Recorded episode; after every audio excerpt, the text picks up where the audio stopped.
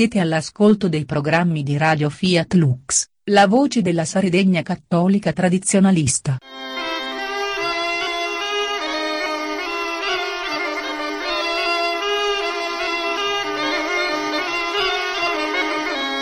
Laudetur Jesus Christus, un saluto a tutti da Alessio Paolo Morrone.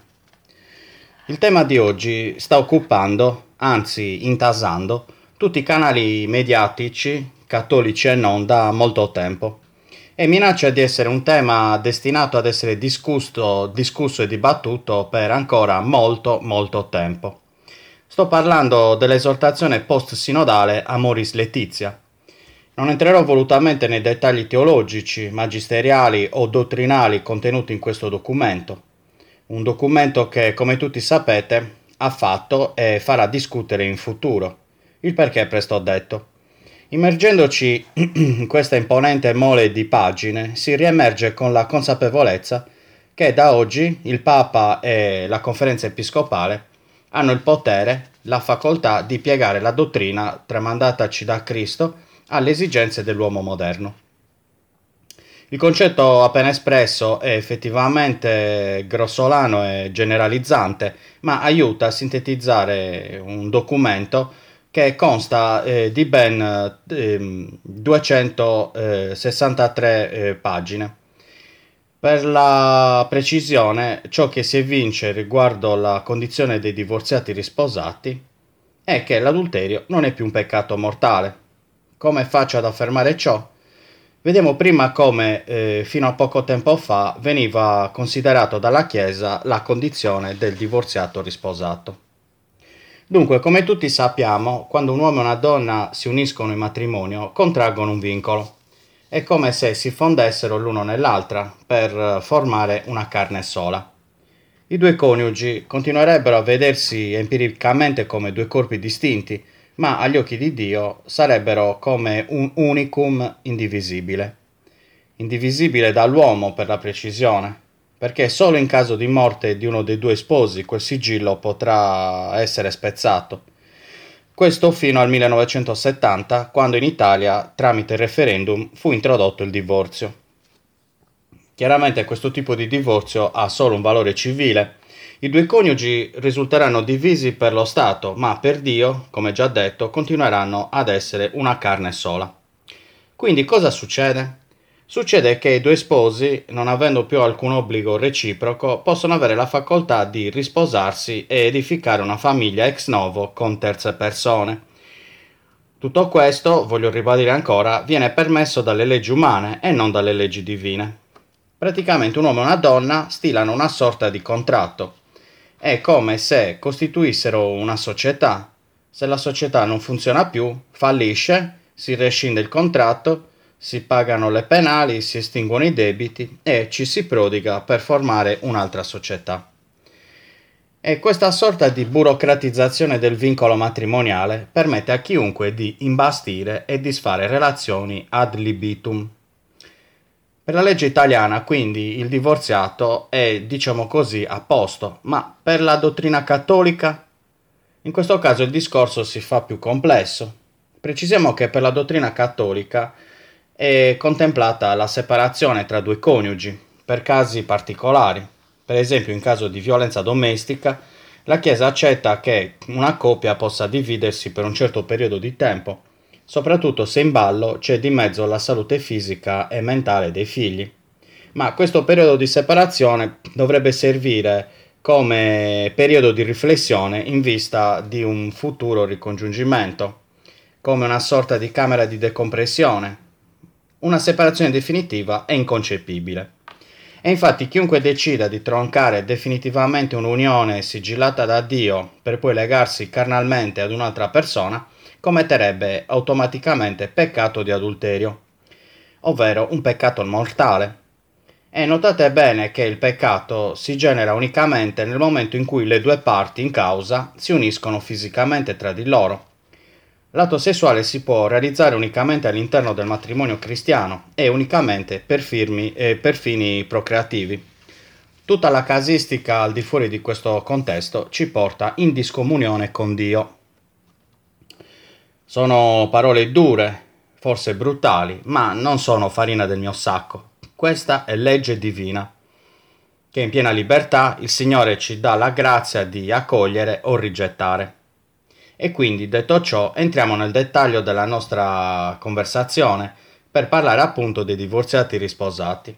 I divorziati risposati sono persone che, per una serie di svariati motivi, abbandonano o vengono abbandonati dalla propria metà per poi risposarsi in comune con una terza persona. Infatti il termine più corretto per definire questa situazione sarebbe divorziati risposati civilmente. Capita poi molto spesso che i neosposi mettano al mondo dei figli, creando così una famiglia alternativa a quella eventualmente creata con il coniuge precedente e principale aggiungerei. E ora eh, affrontiamo la domanda delle domande. Come si pongono i divorziati risposati nei confronti dell'Eucarestia? La risposta ce la dà il Magistero della Chiesa, una risposta tanto semplice quanto incomprensibile alle orecchie dell'uomo mondano. Abbiamo detto che divorziati risposati, eh, essendo concubini, si trovano in una situazione di peccato mortale in quanto adulteri. Quindi se si dovessero accostare all'Eucaristia mangerebbero e berrebbero la propria condanna, secondo quanto rivelatoci da San Paolo. L'unica possibilità per potersi comunicare in grazia sarebbe quella di eh, confessarsi e troncare il rapporto adulterino. Il discorso si fa più complesso nel caso i divorziati risposati abbiano messo al mondo dei figli. In questo caso la Chiesa non può negare che i frutti di una relazione extramatrimoniale abbiano comunque bisogno di un padre e di una madre. Quindi i divorziati risposati con figli, per poter assumere le sacre specie, dovranno confessarsi, interrompere i rapporti intimi, ma per il bene dei figli potranno continuare a vivere sotto lo stesso tetto rapportandosi però come, mm, come fratello e sorella, dormendo in letti separati. E fino a poco tempo fa queste norme di comportamento sono sempre state approvate e sottoscritte dalla Chiesa, ribadite addirittura nell'esortazione apostolica Familiaris Consorzio promulgata da Giovanni Paolo II nel 1981 e quindi viene spontaneo chiedersi come mai la Chiesa abbia sentito il bisogno di rimettere mano alle linee guida della famiglia cristiana dopo poco più di 30 anni, addirittura con un sinodo e un presinodo. Cosa può giustificare questa emergenza, tra virgolette? In pratica alcuni padri sinodali si sono fatti portatori, vettori di una sofferenza diffusa nelle loro diocesi una sofferenza manifestata da famiglie eh, composte da divorziati risposati. E qual è l'origine di tale sofferenza? Cos'è che denunciano i divorziati risposati? In definitiva, molto semplicemente, i divorziati risposati non accettano più il fatto di non potersi comunicare come le famiglie in grazia di Dio. Si sentirebbero quasi come cristiani di serie B, scartati e rifiutati dalla Chiesa, Ora, prima di andare avanti nel discorso, permettetemi una mia personalissima osservazione sul tema trattato. Io mi chiedo, ma siamo proprio sicuri che la stragrande maggioranza delle famiglie irregolari sparse sulla terra aneli disperatamente ad accostarsi ai sacramenti? Non sarà che si sia voluto prendere lo 0,0001% dei casi particolari ergerlo al rango di emergenza pastorale e poi utilizzarlo come grimaldello per scardinare i capisaldi del Magistero? Non nego che in questa mia riflessione ci sia una venatura di malizia e probabilmente molti potranno obiettarmi che anche se fosse lo 0,0001% di tutto il mondo, Gesù se ne occuperebbe come nella parabola dove il pastore va a cercare la pecorella smarrita. Verissimo, ma Gesù Cristo si muove alla ricerca della pecorella smarrita per riportarla all'ovile, per rimetterla in comunione con le altre pecorelle. In questo caso invece mi sembra che la pecorella smarrita, rappresentata dal divorziato risposato, la si voglia aiutare tenendola fuori dall'ovile. E vedremo subito il perché riprendendo il discorso. Abbiamo appena detto di coppie di divorziati risposati che vorrebbero comunicarsi, ma sono impossibilitate a causa del loro peccato. D'altro canto, questo ostacolo viene percepito in alcuni ambienti come una contraddizione, un'assurdità incompatibile con il concetto di misericordia divina, o almeno quel concetto errato di misericordia che si è diffuso rapidamente nel mondo in questi ultimi tempi. Sarebbe a dire una misericordia sganciata dalla giustizia, come una sorta di indulto che Dio concederebbe all'uomo a priori, qualsiasi peccato gli commetta. E badate bene che questa visione di Dio è una visione prettamente luterana, quindi falsa. Però si deve essere incistata bene in alcuni settori della Chiesa cattolica, se è vero che, come detto, eh, come detto prima, eh, svariati esponenti del clero hanno iniziato a mettere in dubbio il concetto di peccato, o almeno il concetto che possa esistere un peccato oggettivo. E per affermare ciò mi è bastato seguire da lontano, come semplice credente, tutto ciò che ha preceduto e seguito la relatio finalis e tutto ciò che ha preceduto e seguito la stesura di Amoris Letizia. Praticamente un continuo, estenuante dibattito incentrato sulla sofferenza delle cosiddette famiglie ferite, eh, termine spiccatamente politically correct che va a ridefinire il termine di famiglie fuori dalla grazia di Dio eh, ma come sanno tutti coloro che stanno, nel, che stanno dalla parte della verità, un'etichetta diversa non cambia la sostanza della realtà. Se su una confezione di alette di pollo, per esempio, eh, si appone un'etichetta con su scritto filetto di manzo, il contenuto della confezione sarà sempre costituito da pollo, a dispetto dell'etichetta. E altresì, se lo spazzino si riqualifica in operatore ecologico, non vuol dire che automaticamente l'ambiente di lavoro si trasformi in un giardino profumato. Perdonatemi l'utilizzo di esempi un po' feriali, eh, utilizzati per descrivere il rapporto che intercorre tra la verità espressa dalla dottrina cattolica e le cosiddette famiglie ferite, perché è innegabile che ognuna di queste relazioni alternative serbi nel proprio intimo un seme di sofferenza. Infatti, a mio modestissimo parere, il termine famiglia ferita è improprio. Sarebbe più preciso dire famiglia costituita da persone ferite, che non è la stessa cosa. Mi spiego. È il singolo che decide di costituire una nuova famiglia a renderla intrinseca- intrinsecamente ferita, portandolo in dote il proprio bagaglio di dolore e di sofferenza. E nel nostro caso specifico non stiamo parlando di bazzecole, stiamo parlando praticamente di persone abbandonate dal proprio coniuge, uomini e donne che hanno vissuto esperienze di violenze, incomunicabilità, umiliazioni, sopraffazioni. Umanamente come possiamo biasimare quei fratelli che con un altro partner hanno trovato tutti quegli elementi assenti con il loro legittimo sposo, ovvero amore, affetto e comprensione? Come possiamo poter dire ad una famiglia che è fuori dalla grazia di Dio una famiglia creata da persone ferite e che insieme hanno trovato la felicità. Umanamente impossibile trovare la benché minima macchia in una relazione simile. Umanamente. Ma come diceva San Paolo, noi dobbiamo cercare le cose di lassù e soprattutto non dobbiamo mai scordarci che la nostra persona è costituita da un corpo e da un'anima e quest'ultima va preservata dal peccato, va salvata dall'inferno Facciamo un esempio concreto. Una donna, madre di due figli, è incappata nel cosiddetto matrimonio sbagliato.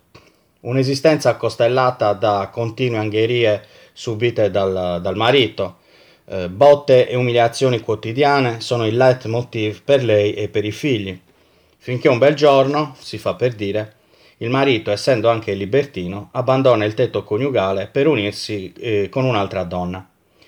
Colei che è stata abbandonata, dopo un po' di tempo, eh, conosce e si innamora di un altro uomo, un uomo che la ricopre di cure e di affetto e che accoglie i figli della donna come figli propri. I due alla fine si sposano in comune e, come coronamento della loro storia, la donna mette al mondo un terzo figlio. The end, come si suol dire, e vissero felici e contenti. Vedete bene che tutto il mondo sarebbe una, unanimamente concorde che questa storia standard si concluda con un lieto fine. In realtà queste dinamiche non nascondono altro che un rifiuto della croce. Proprio così. e vi assicuro che ciò che mi accingerò a dire lo dirò più per me stesso che per altri.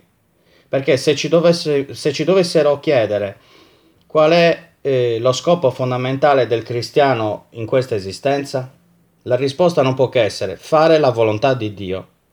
E partendo dal presupposto che le sue vie non sono le nostre vie, che Dio è solo amore, che vuole solo il nostro bene e che sa trarre il bene dal male, allora non possiamo che ringraziarlo per ogni cosa che ci regala la vita, croci comprese. E questo è uno di quei classici discorsi che attirano le pernacchie del mondo come non mai, se va bene. Quindi utilizzando come unica unità di misura il nostro ragionare da uomini limitati, come possiamo benedire il Signore per un lutto, un incidente, una malattia o come nel nostro caso un abbandono? In definitiva, che senso ha la croce? Ora capite bene che per rispondere a questa domanda non basterebbe un corso triennale di teologia, ma nel nostro caso specifico proveremo a dare una risposta, una risposta a livello di catechismo, ricordando che l'uomo, a causa della propria concupiscenza, è schiavo del peccato. E questa condizione ci schiaccia e ci impedisce di partecipare alla grazia di Dio.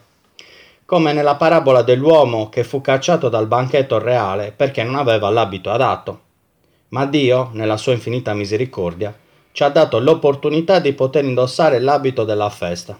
Ci ha regalato il suo figlio prediletto, che è morto per noi, che ci ha indicato la via della salvezza, e cioè inchiodare il nostro peccato alla croce.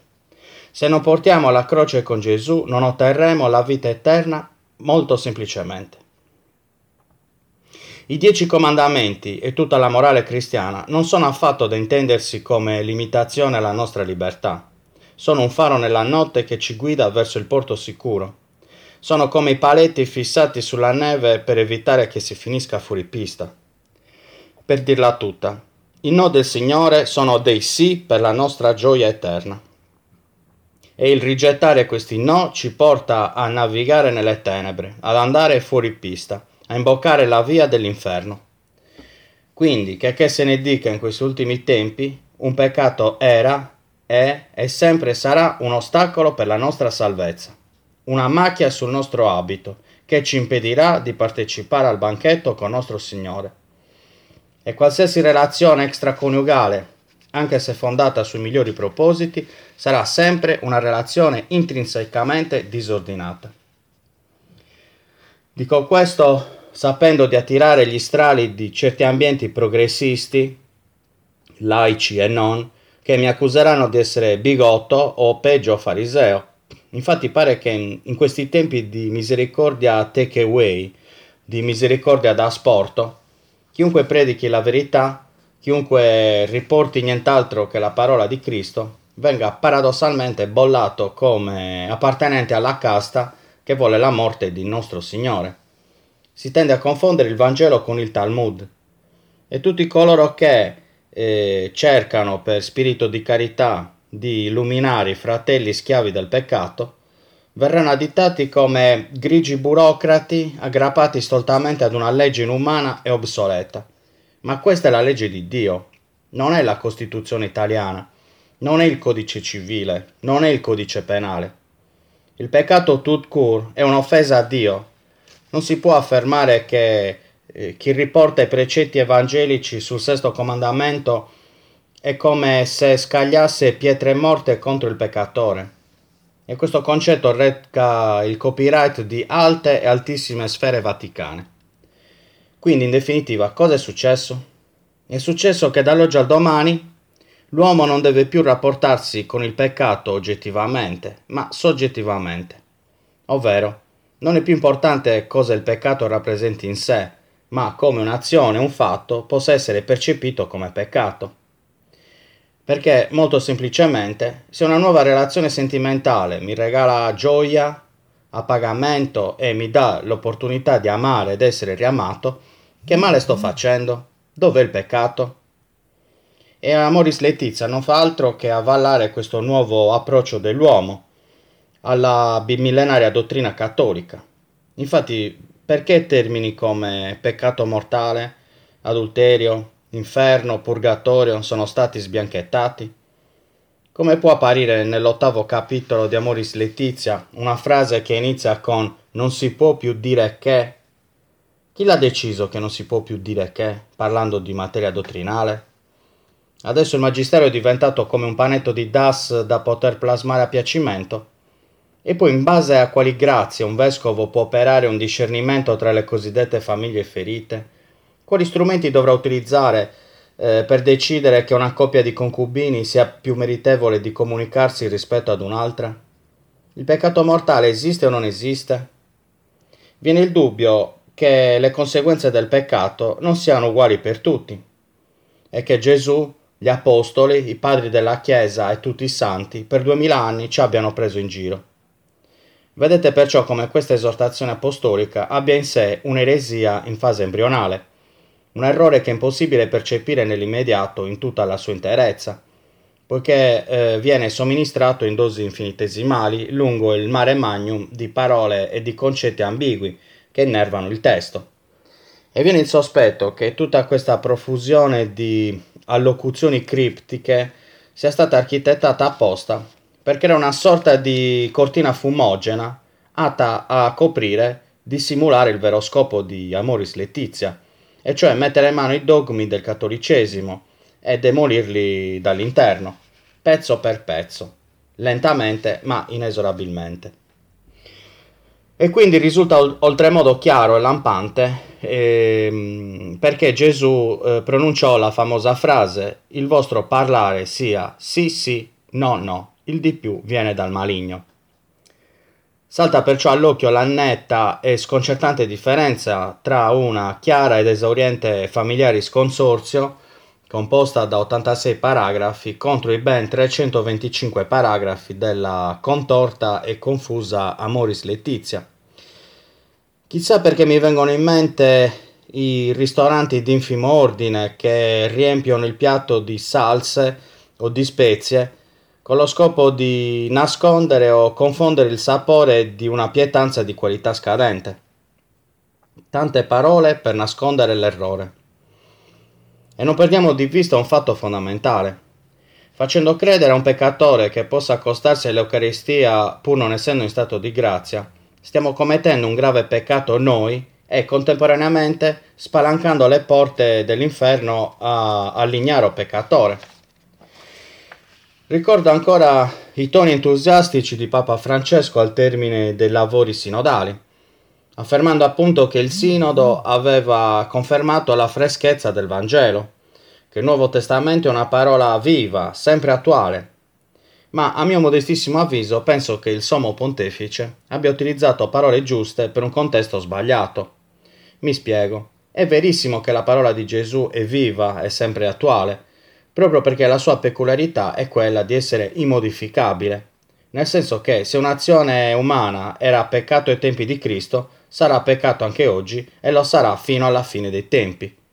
Sarà l'uomo che attraverso i secoli dovrà conformarsi all'unica vera parola del Signore. Consultando la Relatio Finalis prima e Amoris Letizia dopo, sembra di capire invece che l'asse si sia spostato Praticamente la freschezza, la vivacità e l'attualità del Vangelo si riscontrano nel momento in cui la parola divina si adatta alle aspettative dell'umanità. Si, rea- si realizza un ribaltamento di prospettiva, dove in questo caso dovrebbe essere Dio a, confo- a conformarsi all'uomo e non viceversa. Ma eh, come si è potuti arrivare a questo livello di confusione e di ambiguità? Certo, non a partire dalla redazione di Amoris Letizia. Infatti questo documento non è altro che la punta dell'iceberg, la parte più visibile e tangibile di una più vasta crisi che flagella la Chiesa da anni. Amoris Letizia è la logica conclusione di anni e anni di attacchi feroci contro la dottrina cattolica, attacchi sferrati sia dall'esterno che purtroppo dall'interno della Chiesa.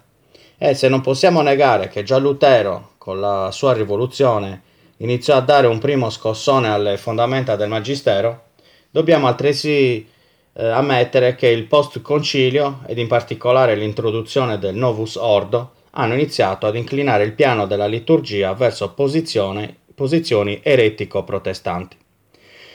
possiamo considerarle, eh, possiamo considerar- considerarle le, le filature, le primissime crepe sulle paratie della diga dottrinale. Perché se è vero che durante la battaglia eh, la cattura o la morte del comandante disorienta e manda allo sbando la truppa, così il cambiamento della messa annichilisce il credente. Perché in effetti cosa avviene durante la messa?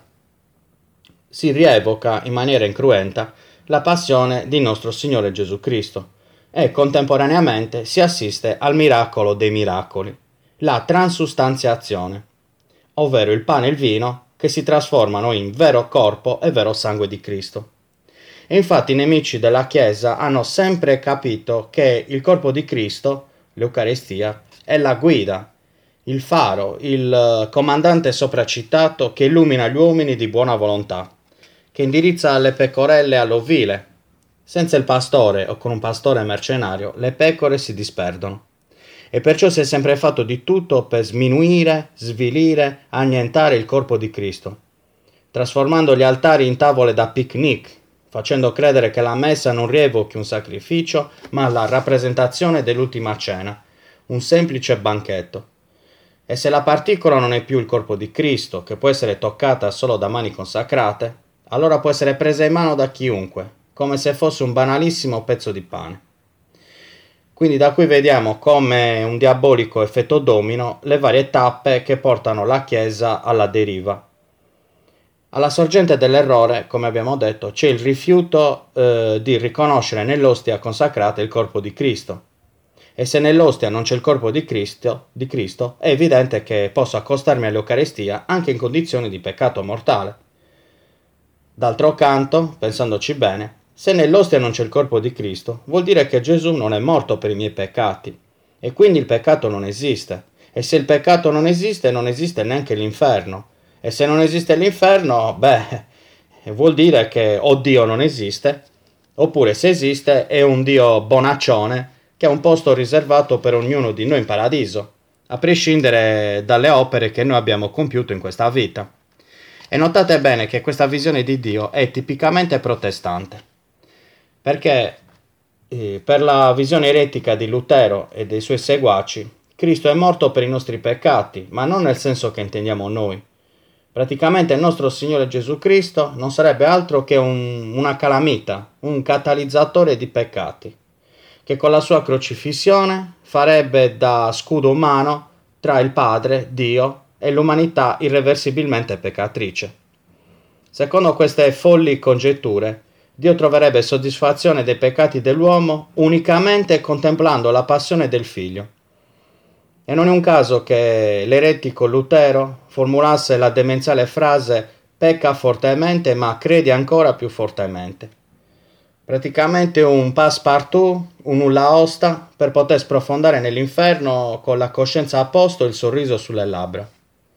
E se analizziamo bene la pastorale bergogliana in tutta la sua interezza, non possiamo non notare molti punti in comune con, eh, con l'eretica dottrina protestante, a partire da quella falsa idea di una misericordia separata dalla giustizia divina, idea perfettamente aderente al concetto luterano di peccato di cui ha accennato poc'anzi. E quindi tirando le somme e concludendo, a cosa è ridotta oggi l'Eucaristia? Ad un fatto puramente esteriore, una formalità. Perché secondo voi, perché secondo voi oggigiorno le chiese si devono avvalere dei ministri straordinari per decongestionare i fiumi di coloro che vanno a comunicarsi mentre paradossalmente i confessionali e soprattutto i seminari si svuotano? C'è evidentemente qualche problema di fede. Ed essendoci questo problema, non ci si può meravigliare se il potersi accostare all'Eucaristia sia diventato una sorta di sé politico applicato ai sacramenti. Mi riferisco a quella pratica attuata spesso negli Atenei e nei licei del post 68, laddove in piena ubriacatura democratica tutti gli studenti con scarse capacità intellettive o scarso spirito di sacrificio venivano gratificati a priori con un voto sufficiente, a prescindere dalla loro appli- applicazione o conoscenza della materia, per non farli sentire, diciamo così, emarginati, inferiori ai loro colleghi di lavoro. E per stigmatizzare questa chiesa da fine dei tempi, non posso eh, non citare un fatto realmente accaduto un po' di tempo fa, ovvero di una coppia di membri del Parlamento a cui un sacerdote negò il nulla osta per poter fare il padrino e la madrina di battesimo, per il semplice fatto che questa coppia viveva una situazione di concubinato. Immaginatevi la reazione scomposta degli onorevoli, tra virgolette, puntellata oltre che dalla frase standard tipo ma come si permette, lei non sa chi sono io, anche dalla frase andremo a protestare da Papa Francesco. Ora non so come sia andata a finire la questione, ma è indicativo il fatto che questo papato sia foriero di idee errate che creano confusione nel gregge del Signore. Non si spiegherebbe diversamente il fatto che l'accostarsi all'Eucaristia o il fare il padrino vengano considerati come degli status symbol, come mh, mm, poter entrare in una discoteca esclusiva. E se ti viene impedito l'ingresso ti senti out, tagliato fuori e non accetti che alcuni possano entrare ed altri no. I sacramenti, lungi dall'essere aiuto, aiuti per la salvezza dell'anima, sono ora considerati un diritto per tutti, come il diritto allo studio, il diritto alla casa, il diritto al lavoro, cose certamente importanti, ma assolutamente inutili per la nostra redenzione.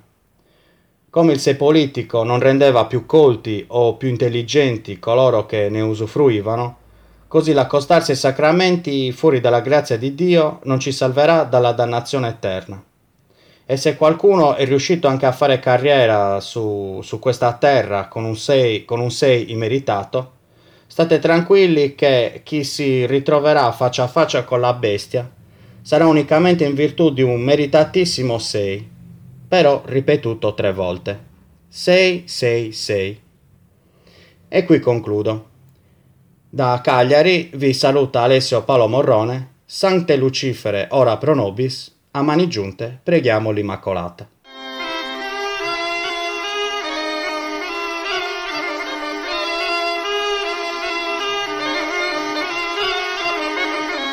Siete all'ascolto dei programmi di Radio Fiat Lux, la voce della Sardegna cattolica tradizionalista.